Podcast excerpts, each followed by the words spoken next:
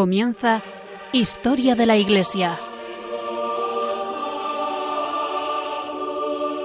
Un programa dirigido por Alberto Bárcena.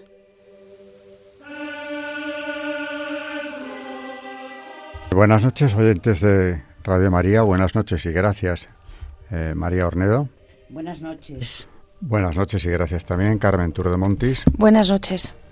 Eh, enseguida, después de una muy breve pausa, eh, entramos a ver el esquema del programa.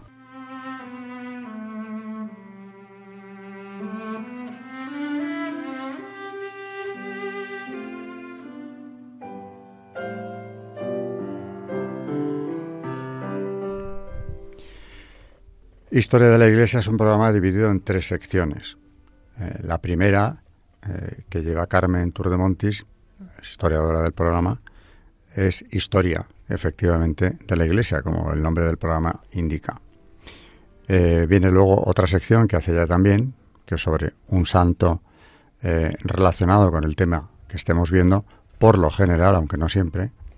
Y hay una tercera sección que lleva María Ornedo sobre magisterio de la Iglesia ya adelanto que lleva varios programas hablando del sacramento de la Eucaristía y va a continuar hoy con él.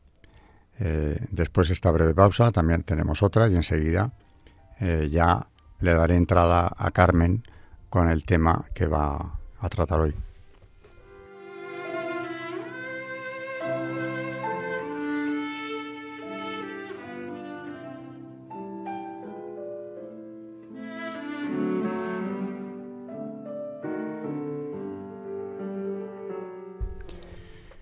Los que nos siguen saben que desde hace bastantes semanas eh, venimos hablando de la unión estrecha que existe entre la historia de la Iglesia y la de España. Eh, cómo España interviene como defensora de la fe frente al Islam, eh, que ataca las fronteras europeas, y también frente a la herejía, que son dos fenómenos que se dan en paralelo. Cuando empieza a extenderse la herejía luterana, ya era antiguo el ataque musulmán. Eh, luego viene la Guerra de los 30 años, que hemos visto aquí, donde España hay que considerar esta guerra como la última guerra de religión, que por cierto se va a saldar con una victoria protestante, con la paz de Westfalia. Pero España en solitario, casi podríamos decir, aunque era aliada del ejército imperial, mantiene esa larguísima guerra ganando los primeros tres de cuatro periodos que la componen, hasta que por fin en el cuarto, llamado periodo francés, Francia curiosamente con un cardenal al frente en el gobierno, Richelieu, decide meter tropas en España, iniciar un conflicto aquí en territorio español que degenera en guerra civil, como estaba previsto, y ya ahí España queda bloqueada, pero ha ganado previamente los tres primeros periodos de esa guerra.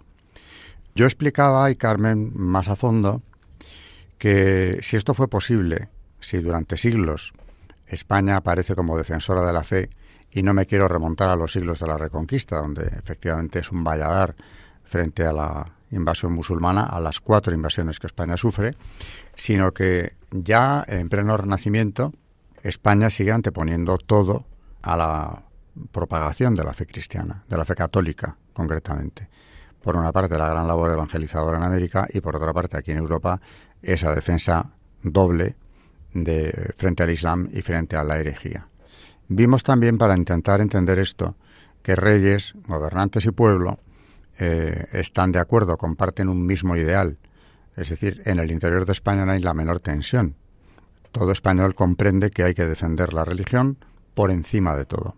De ahí pasamos a ver eh, algo del Palacio del Buen Retiro, porque refleja muy bien el espíritu no solo de Felipe IV, sino del conde duque de Olivares, su valido. Hablábamos en, creo que fue el último programa o el anteúltimo, de las ermitas del Buen Retiro. Sí, en el anteúltimo, porque en el último Carmen habló de la, Basílica de Atocha relacionada con las ermitas del Retiro. Nos habla todo de una corte profundamente religiosa, como lo era el pueblo español en su conjunto, profundamente católica, habría que añadir. Y seguimos, eh, continuamos en esa misma línea, hablando hoy de un personaje eh, muy destacado de la Iglesia eh, Universal, de la española en concreto, eh, en el siglo XVII, que es Sor María o Sor María Jesús de Ágreda, a la que ya dedicamos algún espacio hace años, pero creo que conviene profundizar en esta figura. Le vamos a dedicar eh, este programa y en el próximo Carmen seguirá con ella, pero adelanto simplemente que es una monja de clausura, una concepcionista franciscana de una familia extremadamente religiosa, eh, que sin salir de Ágreda acaba convirtiéndose en consejera personal de Felipe IV, que tiene muy en cuenta el criterio de Sor María de Ágreda, y además, algo más curioso aún, en evangelizadora del Nuevo Mundo, porque tiene el don de la bilocación. Esto hoy no lo vamos a ver, o no vamos a entrar en detalle, pero eh, veremos cómo los franciscanos encuentran que cuando van a evangelizar allí hay territorios de Nuevo México donde ya ha estado ella. Cuando la Inquisición le pregunta al respecto, reconoce humildemente que sí, sin darle ninguna importancia. Y luego hay otra faceta de ella importantísima, no solo la consejera real, que es lo que yo subrayaría en el caso de Historia de la Iglesia, puesto que vemos que el rey de España, con todos los consejeros de los que dispone, con un valido de la fuerte personalidad que era eh, el conde duque de Olivares, pues sin embargo cuestiones muy delicadas de todo tipo, incluyendo política, eh, se las confía a Sor María, eh, en la que tiene una confianza plena. aparte de eso, digo, es una teóloga elevadísima, sin haber salido de ese pueblo en el que había nacido, de Ágreda, y tiene un famoso tratado, La mística ciudad de Dios, que para algunos ha sido el problema de que su proceso de beatificación, abierto hace siglos, no haya prosperado porque se ven supuestamente algunos puntos de disonancia entre la visión de la Virgen eh, y la visión postconciliar también de ella. Esto no se tiene en pie, y yo creo que algún día se reconocerán eh, las virtudes heroicas y desde luego la santidad y la gran visión, la altura de la visión teológica de Sor María. Pero es que además ella se adelanta a la declaración de dos dogmas que van a ser proclamados eh, por Pío IX concretamente. Tenemos el, dogma de la Inmaculada Concepción, en España muy defendido desde hacía ya siglos, pero que ella desarrolla en este tratado profundamente, acabará siendo declarado dogma, así que no vemos dónde está la contradicción. Y por otro lado, eh, también el dogma de la infalibilidad papal, que no era dogma hasta el siglo XIX. Son dos dogmas proclamados en el siglo XIX, es decir, 200 eh, años después de que Sor María en este tratado los defendiera. Y sin más, eh, después de esta breve introducción, eh, Carmen entra ya concretamente en materia, entra en el personaje, Sor María de Ágreda. Pues vamos a hacer un repaso de varios autores, de dos hoy en concreto, en dos publicaciones diferentes, que nos van a hablar un poco más de cómo era Sor María de Ágreda, que nació, como decía Alberto, en Ágreda, en Soria, en 1602 y murió allí mismo en 1665, porque, como decíamos, nunca salió de Ágreda, de su pueblo célebre religiosa, confidente y consejera de Felipe IV, fundadora y escritora. Se llamaba en el mundo María Coronel y Arana, y en religión María de Jesús, pero fue conocida por el nombre de su ciudad natal. Perteneció a una familia hidalga y de extrema religiosidad, hasta tal punto que cuando María tenía 16 años, padres e hijos abandonan el mundo y abrazan la vida religiosa. Su propia casa quedó convertida en convento y en ella continúa con su madre y su hermana. Fue adquiriendo fama de santidad y de ser favorecida con revelaciones sobrenaturales, y antes de cumplir los 25 años era elegida abadesa, dispensándole el Papa la falta de edad. Con recursos de la caridad, fundó en las afueras de la villa el monasterio de la Inmaculada Concepción, al que se traslada la comunidad en 1633. La fama de sus virtudes y sabiduría movieron a Felipe IV a visitarla cuando en 1643 pasaba hacia Aragón con motivo de la guerra de Cataluña. La situación de España en ese momento era crítica y el rey debió encontrar consuelo en la conversación de la abadesa, solicitando una amistad epistolar que con gran sigilo y puntualidad había de durar hasta la muerte de la monja. En esta correspondencia, de la que hizo copia por mandato de su confesor, no sólo levanta el espíritu apocado del rey y le da consuelos de perfección espiritual, sino que trata de los asuntos más arduos de la gobernación del reino. trabaja en pro y en contra de validos, aconseja campañas y provoca medidas públicas. Abarca la cuestión del gobierno del conde duque de Olivares, al que censura con energía como perturbador de la paz del Estado, y recuerda al rey la obligación que tenía de hacerlo todo por sí mismo, sin privados ni favoritos. Cuando durante la Guerra de Cataluña estuvo el monarca a punto de indisponerse con Aragón por la jurisdicción del Tribunal de la Fe, le aconseja con buen criterio que aplazase a toda costa el negocio de la Inquisición, por ser de mucho peso y preciso resolverle con tiento y tomando medios y arbitrios para ajustarse a todo. En política exterior es partidaria de la paz. Durante las negociaciones en Münster y Osnabrück, que habían de culminar en la paz de Westfalia, trató de inclinar a Felipe IV a terminar la guerra con Francia, para ocuparse con todas sus fuerzas en el problema de Portugal, y hasta escribió al Papa Alejandro VII solicitando su mediación en favor de la concordia entre los príncipes cristianos. A pesar de que el rey, según sus propias palabras, sigue siempre que puede los consejos de Sor María, no conviene suponer demasiado grande el alcance efectivo de su influencia, ya que sus consejos, cuando no brotan del buen sentido popular, son lugares comunes políticos, teológicos y morales que el rey hubiera podido recibir de otra persona cualquiera capaz de captar el ambiente. En el orden místico sus ideas fueron elevadas y dentro de la más firme ortodoxia se vio envuelta por la Inquisición en un proceso, del que salió absuelta con las más favorables censuras en 1650, y la Sorbona de París llegó a condenar varias proposiciones de sus libros.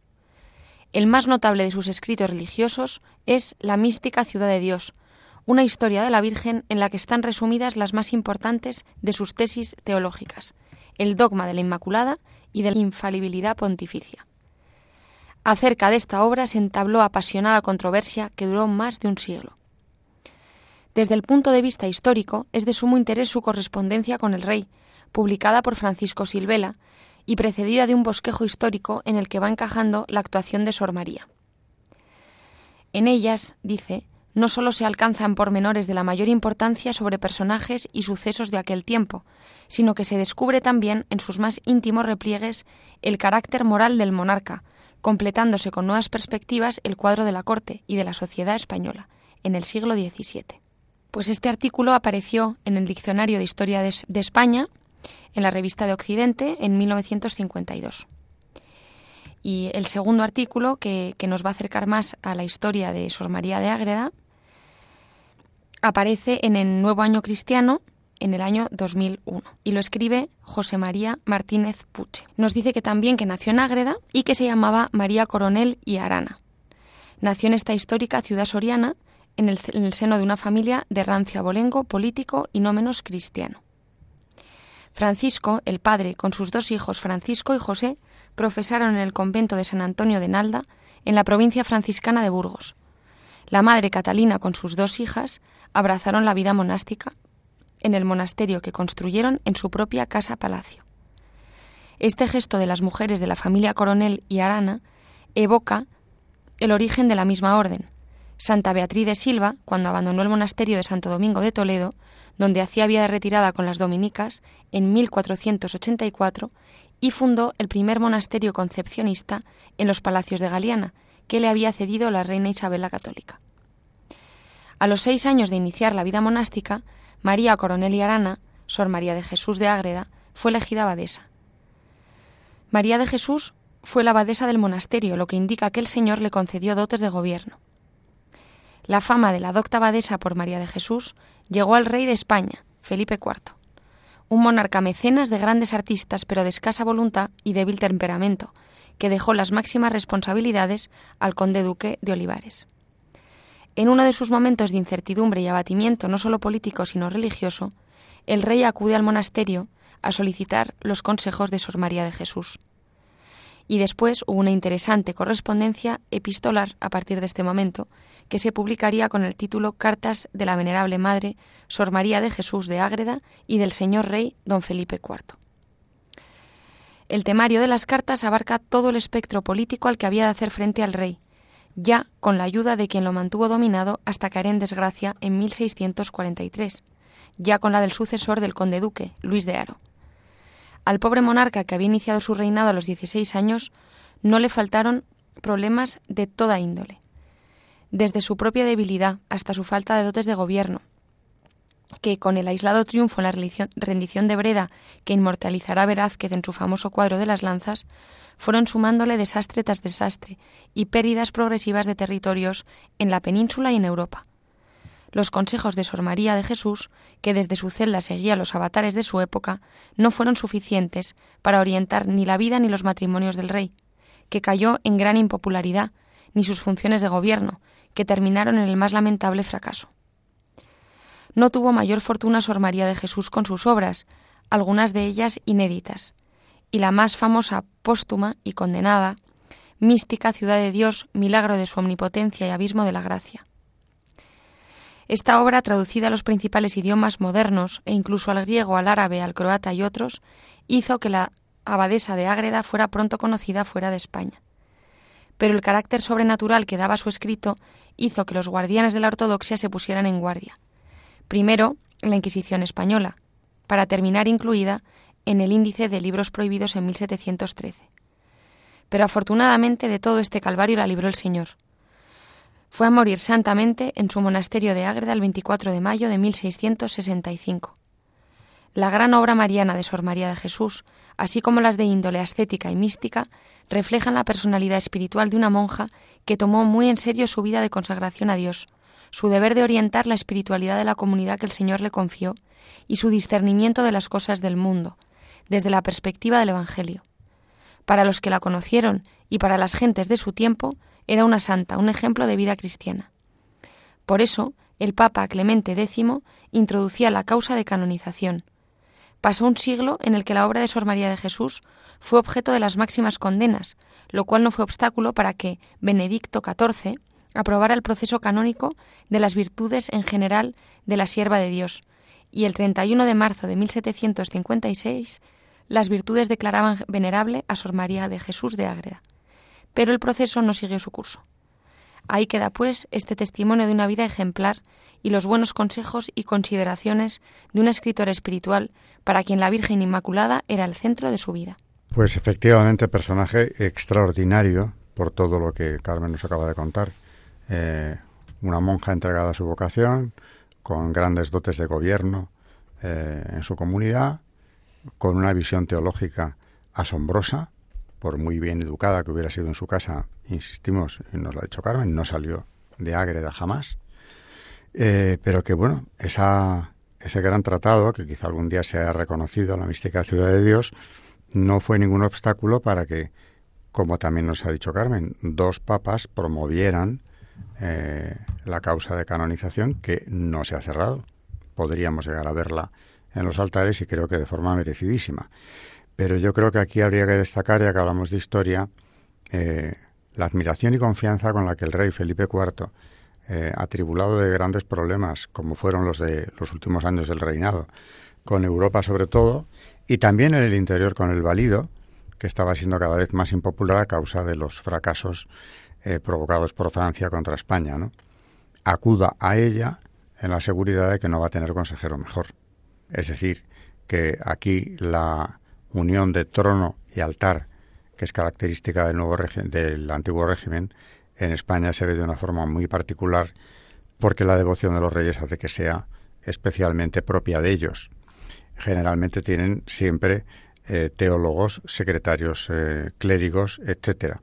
Aquí hay el caso excepcional de una monja de clausura que se convierte sin siguiendo recluida en, en su clausura, en su pueblo, en la consejera del que todavía era el rey más poderoso del mundo. Con esto creo que el balance de Sor María y también de aquella época queda bastante claro con lo que Carmen nos ha traído aquí, ¿no?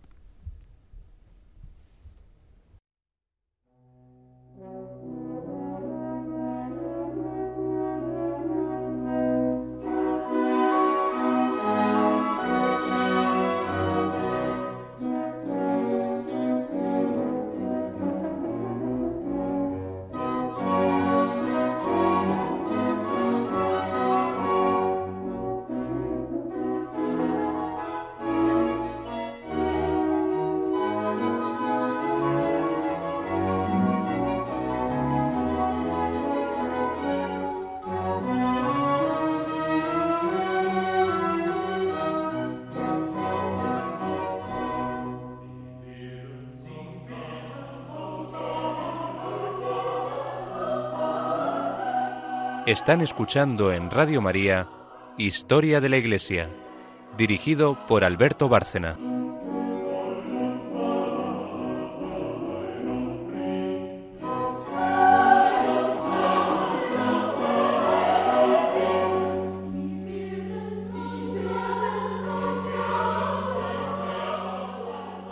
Pasamos a la segunda sección que también lleva Carmen, eh, donde nos va a hablar de dos santos mártires, es decir, nos vamos de la época en la que estábamos, en la que estábamos tratando, siglo XVII en España, retrocedemos nada menos que al cuarto, seguimos en España, eso sí, eh, y esto es en realidad a propuesta de un oyente de esta, de esta casa, de este programa, que eh, le escribió a Carmen, ¿no? hablándole de la devoción que sentía por estos santos y de cómo le gustaría que se tratara eh, su biografía en, el programa. Bien lo merecen y desde luego no nos pareció ninguna mala idea, ¿verdad? De modo que había otros más contemporáneos, Sor María, pero bueno, ya hablaremos de esos otros santos.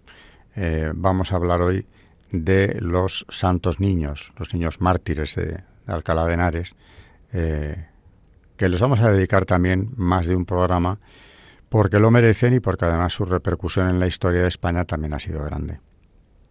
Adelante Carmen con, con ellos.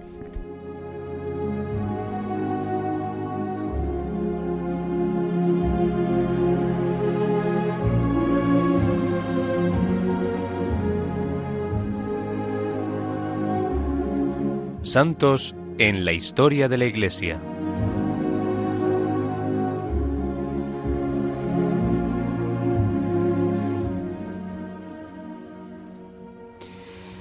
Como decía Alberto, hoy vamos a hablar de los santos justo y pastor a petición de un oyente que nos preguntó por ellos y querían ahondar más en la vida de, estos dos mártires. En el último día, cuando las ciudades de España se presenten a Cristo con las reliquias de sus héroes, con Pluto llevará también el canastillo de su ofrenda, y dentro del canastillo dos cabecitas inocentes, teñidas de oro y de púrpura. Si Calahorra se enjoya con la pasión de Meterio y Celedonio, Alcalá de Henares está orgullosa del combate de Justo y Pastor, dos corazones ardidos y dos hermanos en la sangre y en la fe, dos nombres áureos, estrellas en el cielo y amapolas en la tierra. Con las tablillas de cera en la mano, caminaban los dos niños a la escuela. Juntos rezaban, juntos jugaban y aprendían los versos de Virgilio. Justo, el mayor, llevaba a su hermanito y le preguntaba la lección del día anterior. Pero en esta mañana estival, Ambos parecen inquietos y nerviosos. En toda la ciudad, en la pequeña y vieja Compluto, se observa ese ambiente de zozobra y sobresalto que se apodera de un palomar cuando la sombra del azor ha atravesado el aire. Las gentes pasan rápidas y silenciosas, las viejas cuchichean en las callejuelas, las ventanas se abren sigilosamente, y aquí y allá algunos grupos discuten acaloradamente. Entretanto, la voz del pregonero resuena en el barrio. Los dos niños escuchan. Es el edicto de la persecución. Lo presentían y temían. Unos días antes había llegado a Compluto el comisario imperial, el prefecto Daciano. Su paso va abriendo surcos de dolor en la tierra española. Sus manos están manchadas de sangre de héroes. En Compluto se sabe ya la historia de Vicente, el diácono zaragozano. Se canta la intrepidez de Engracia, la virginal amazona, a quien por Cristo cortaron el seno núbil, blanco y florido más que las palomas y las rosas. Y se celebra a Eulalia, la, heroína emeritense, que con clandestino y nocturno pie de su granja natal salió a desafiar el poderío de las tinieblas y la insolencia del perseguidor, rey de los hombres y cliente de las piedras. Eulalia tenía doce años, debieron decirse los dos niños, casi la misma edad que nosotros, y sin embargo ella era mujer y tal vez no había estudiado tanto. Un ardor heroico iba inflamando su alma. Hubieran escupido al pregonero. En la escuela solo se hablaba del suceso del día. Había cristianos y paganos. Unos temblaban y bajaban tristes las cabezas, otros charlaban gozosos. Los dos hermanos se enardecían cada vez más. Son ya dos pequeños apologistas y dos defensores de su religión odiada y perseguida. Se ríen de Isis, la diosa del séptuple velo, de Apolo el histrión, de Juno, la vengativa. Y después, dice el viejo himno, visigótico, tirando las tablas y armándose con el signo de la cruz, salen en búsqueda del tirano. Van dispuestos a aceptar cualquier suplicio, a ofrecer el cuello a la segur, a recibir en las espaldas el áspero granizo de los azotes. También ellos debían decir las palabras de los dos hermanos de Calahorra. Nacidos para Cristo, ¿seremos consagrados al metal? Llevando impresa la forma de Dios, ¿serviremos al mundo? No, jamás el fuego celeste se ofuscará con las tinieblas de la tierra. En un arrabal de Alcalá de Henares se muestra todavía en el campo laudable que fue la palestra de aquella victoria, y en el campo la basílica, y en la basílica el sepulcro. Oh lugar verdaderamente bienaventurado, cantaba un poeta del siglo VII, donde se guarda la sangre roja de aquellos pequeñuelos, donde los pueblos encuentran la salud y donde brotan las maravillas del poder divino y los cuerpos se olvidan del dolor. Oh ciudad complutense, ensangrentada y ceñida el perenne laurel, regocíjate protegida por tan precoz heroísmo y entona a los gemelos las merecidas canciones. Pues estos dos niños efectivamente hacen una demostración asombrosa de, valor, de virtudes heroicas, en lo que demuestra cómo había arraigado en estas comunidades cristianas. La tradición nos habla de dos hermanos de nueve y siete años que se van consolando mutuamente camino del, del martirio, pero que no dudan en ningún momento que es mucho mejor aceptar el martirio que seguir escondiendo su fe cristiana o aceptar esos, esa religión ridícula, como nos has contado, ¿no? en la que se burlan de Juno, de Apolo, el Listrión, etc. Eh, con lógica, eh, con Plutum, Alcalá de Henares estaba orgullosa de ellos eh, y ya, ya hablaremos del futuro de sus reliquias eh, porque están en España, pero no siempre han estado aquí. La invasión musulmana, como tantas veces, cambió el destino de las reliquias veneradísimas por las primeras comunidades cristianas y después también, pero eso nos lo va a contar Carmen en próximos programas. Con esto hoy simplemente nos ha dado la introducción y nos ha mencionado a otros varios de los mártires hispanos de la persecución de Diocleciano. La peor, la última y la peor de todas.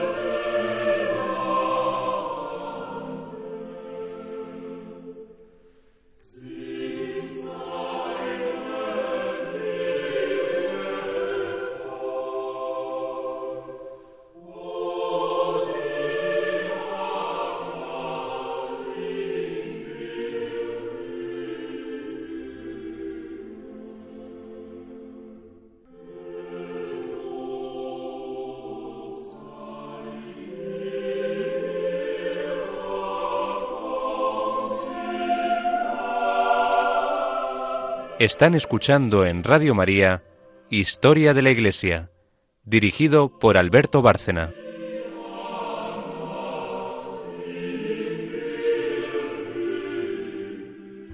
Vamos ya con la última sección que, como dije hace un rato, eh, lleva María Ornedo y sigue tocando el tema de la Eucaristía. Hoy concretamente desde San Juan Crisóstomo, desde las eh, homilías de San Juan Crisóstomo, que se ganó con justicia el título de el maestro eucarístico, creo que le llamaban, o tenía algún título parecido, honorífico por su amor a la Eucaristía y la facilidad con que explicaba este sacramento. No es lo único que va a tocar, pero va, a hablar de, de, San Juan Crisóstomo en la obra de El Padre Salles.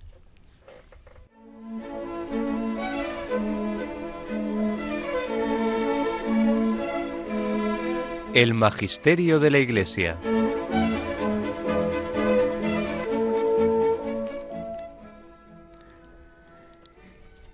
Seguimos entonces con la Eucaristía y estábamos viendo en anteriores programas qué dicen los santos padres de la Eucaristía. Vamos hoy con San Juan Crisóstomo. Él habla de la presencia real, de la conversión y de los efectos de la Eucaristía, y es por lo que se le ha llamado eh, doctor eucarístico. Vamos a bueno, a, ver algunos párrafos que en la obra de Sayés se recogen hablando de, de la Eucaristía. Él dice que Cristo se ha dado a los suyos de una forma integral. No sólo se ha ofrecido a la vista de los que le amaban, sino que se ha entregado a sus manos y a su boca. La sangre que Cristo nos entrega es la misma que salió de su costado. El cáliz de bendición que bendecimos no es comunión con la sangre de Cristo. Lo ha dicho Pablo con mucha fe y con temor, porque esto es lo que quiere significar. Esto que está en el cáliz es aquello mismo que emanó del costado y de que somos partícipes. El cuerpo que murió en la cruz y no lo llevó a la muerte es el mismo que se nos da a comer. El cuerpo que los magos adoraron en el pesebre está ahora en el altar, en brazos no de María, sino del sacerdote. Ahora, este cuerpo de Cristo lo vemos en la tierra, lo tocamos, lo comemos, lo llevamos a casa. Palabras estas de marcado realismo, no cafarnaítico, pues bien sabe Crisóstomo que a Cristo no le vemos en la Eucaristía, aunque diga que le vemos.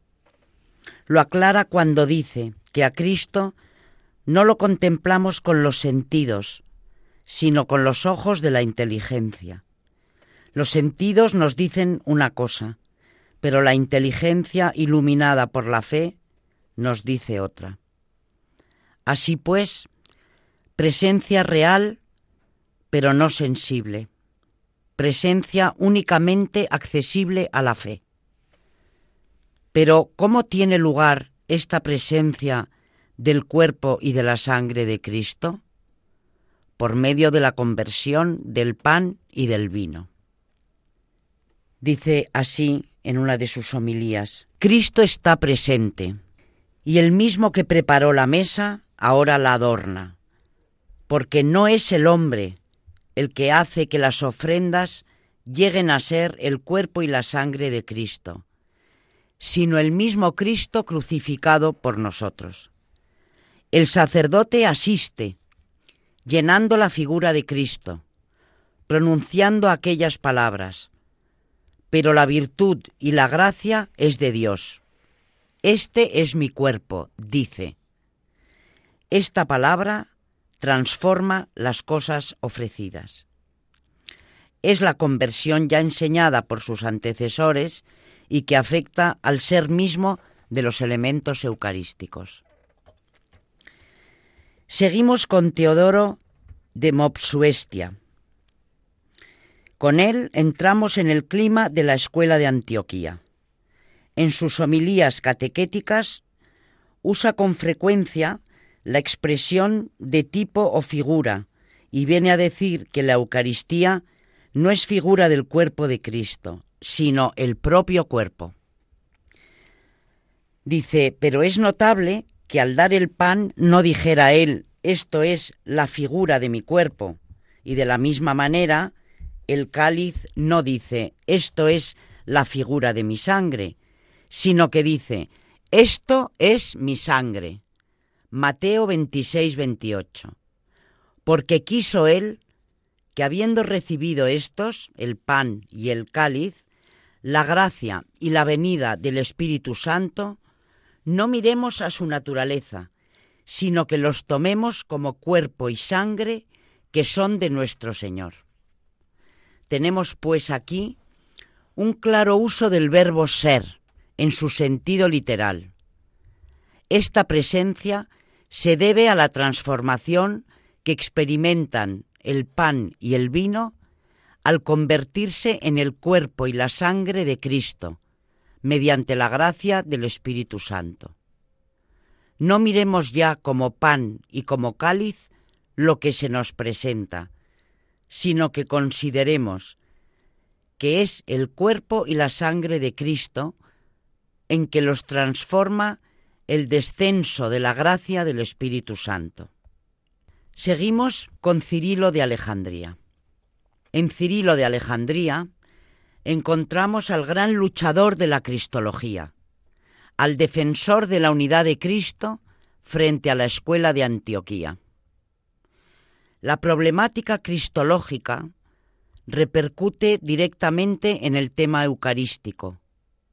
Y así ocurre que mientras en Cirilo, siguiendo el esquema unitario de Logos Sarx, insiste en que la Eucaristía comemos la carne del Verbo, Nestorio, con su esquema Logos Antropos, insiste en que comemos la carne del hombre, diferenciando y separando la humanidad y divinidad en Cristo, hasta el punto de caer en la defensa de dos sujetos, diciendo, nosotros no comemos la divinidad del Verbo, dice Nestorio, sino la carne del hombre, comemos el cuerpo de Cristo, no el cuerpo del Verbo.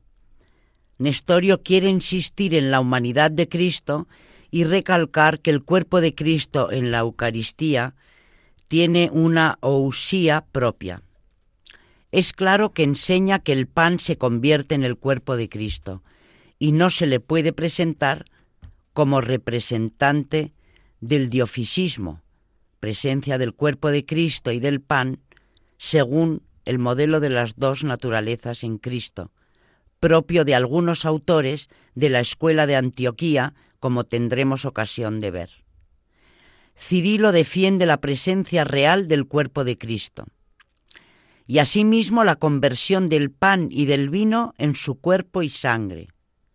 Pero para él, la Eucaristía es ante todo la carne del Verbo, de donde se sigue que sea una carne vivificante. El debate contra Nestorio no está en la presencia real del cuerpo, que ambos admiten, sino en el aspecto cristológico en ella implicado. En esa carne eucarística no es la carne del verbo, Cirilo sostiene que si no es la carne del verbo, no puede ser una carne vivificante, y en esto lleva razón. Es la carne vivificante del verbo la que comemos en la Eucaristía. El verbo la vivificó con la encarnación, y así vivificará a los que la comen. Esta es la idea que Cirilo repite constantemente. Esta presencia del cuerpo de Cristo en la Eucaristía se explica porque el pan y el vino han sido cambiados en el cuerpo y la sangre de Cristo. Continuamos con Teodoreto de Ciro. Teodoreto de Ciro, sumergido en la controversia cristológica, es el que defenderá el diofisismo según la imagen de las dos naturalezas en Cristo. Teodoreto tiene delante el monofisismo como doctrina a combatir. Y por ello, al defender la unión sin confusión de las dos naturalezas en Cristo, recurre a la Eucaristía para probar el mantenimiento de ambas naturalezas. El eutiquiano que él combatía defendía que tras la ascensión la humanidad de Cristo había quedado absorbida, como ocurre con el pan eucarístico, que es transformado en el cuerpo de Cristo. Teodoreto, que nunca niega la presencia real del cuerpo de Cristo, acude por su parte también a la Eucaristía para salvar la permanencia de las dos naturalezas. Y en este contexto explica que en la Eucaristía se mantiene la naturaleza de pan junto con la del cuerpo de Cristo. Teodoreto rompe pues la trayectoria seguida por los padres. Si bien, según Barey, no cabe interpretar la doctrina de Teodoreto sobre la inmutabilidad del pan en el sentido de una inmutabilidad de los accidentes, es preciso tener en cuenta el carácter circunstancial de sus escritos. Teodoreto está preocupado, sobre todo por el mantenimiento de las dos naturalezas en Cristo.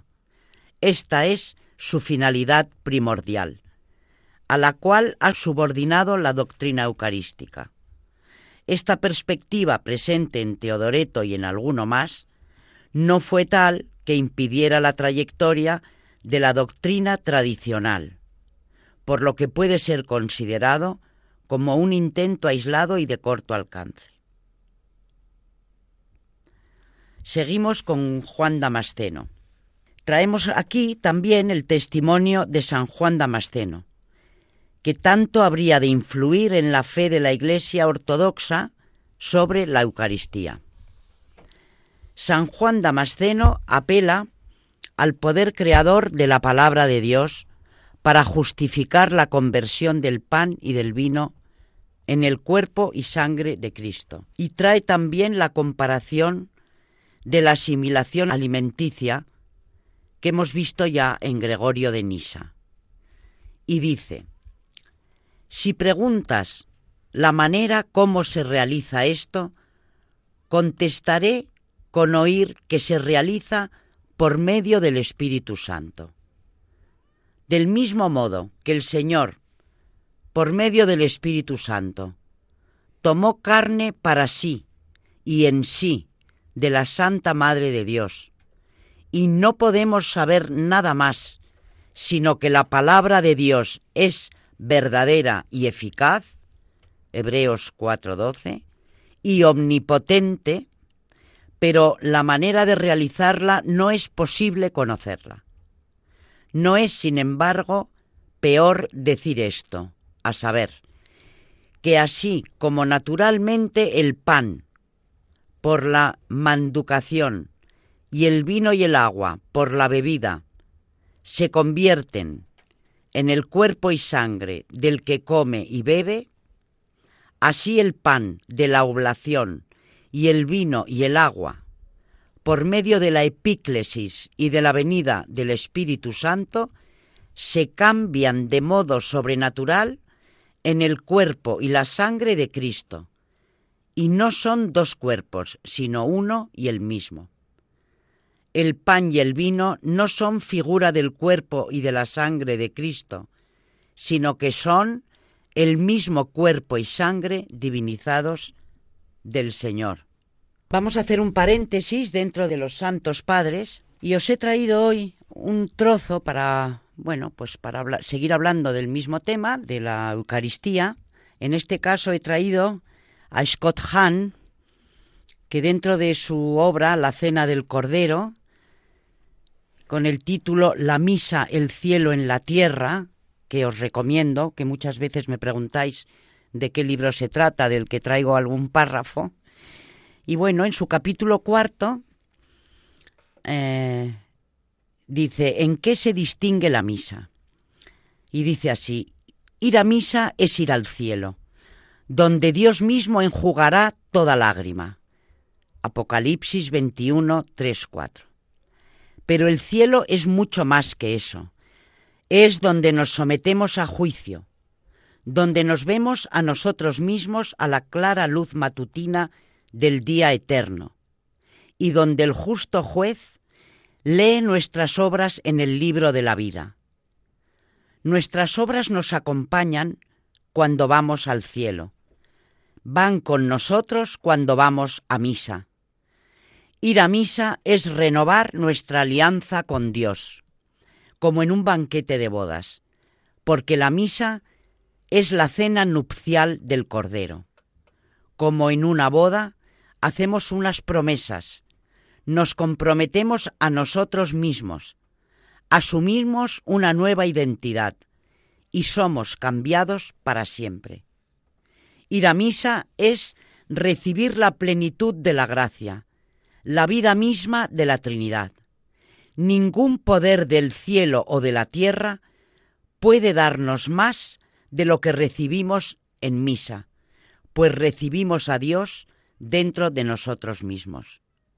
No debemos subestimar estas realidades.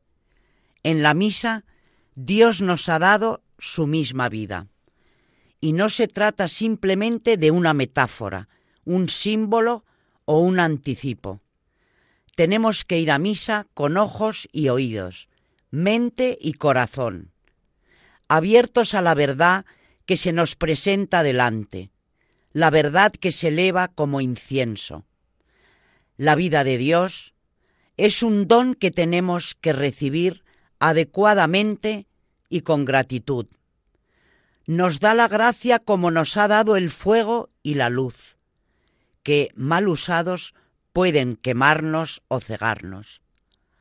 De modo parecido, la gracia recibida indignamente nos expone a un juicio y a unas consecuencias mucho más graves. En cada misa Dios renueva su alianza con cada uno de nosotros, poniendo ante nosotros vida y muerte, bendición y maldición. Tenemos que elegir para nosotros la bendición y rechazar la maldición, y tenemos que hacerlo desde el mismo comienzo. Aquí me quedo y seguiremos eh, en nuestro próximo programa, si Dios quiere, con esto mismo. Esta sección es importantísima porque dentro de historia de la Iglesia, aparte de que María nos traiga a los santos padres que han ido definiendo esa fe de la Iglesia, eh, también hay comentarios como el, de Scott Ham, que eh, aterriza todas estas realidades haciéndonos ver que nada podemos hacer más importante que ir a misa, nadie nos va a dar más que cuando vamos allí para que no es una devoción mm, que el católico deba cumplir o que le convenga hacerlo, sino que realmente es un regalo insuperable en el que Dios se está dando a sí mismo. Es otro misterio de fe que yo creo que nos acercaría, se me ocurre de repente, a, otros eh, grandes misterios, como es el misterio de el, Sagrado Corazón de Jesús, ¿no? Alguien que por amor a nosotros se da, se está dando, está presente siempre eh, en la tierra junto a nosotros y, como decían los santos padres, es que no es un símbolo de la carne eh, y de la sangre de Cristo, es que se está dando su carne y su sangre en, en la Eucaristía. Eh, si lo pensáramos detenidamente, y deberíamos hacerlo de vez en cuando, aunque desde luego hay gente que lo tiene mucho más claro que otros, ¿no? Pero podemos caer en la rutina a base de ir a misa y no pensar en la profundidad de lo que estamos viviendo ahí. Sobre todo cuando hay veces que dejamos de ir a misa sin acordarnos que es el acontecimiento más importante que puede ocurrir en toda la tierra. Es el único, el más importante. Muchas veces no cabe duda que nos olvidamos de esto, porque si no, no nos perderíamos ni un día ir a, a misa. Y ahí somos como los invitados a la boda, que no fueron. Realmente no solo se perdieron la mayor celebración, que es la que nos perdemos cuando no vamos, sino que además eso traerá consecuencias, que veremos cuando hayamos terminado nuestro recorrido eh, en este mundo. Muchas gracias, María Ornedo, y buenas noches. Muchas gracias y buenas noches. También muchas gracias y buenas noches a Carmen Montis. Buenas noches y recordarles nuestro correo electrónico historia de la iglesia Y buenas noches a todos nuestros oyentes de Historia de la Iglesia aquí en Radio María.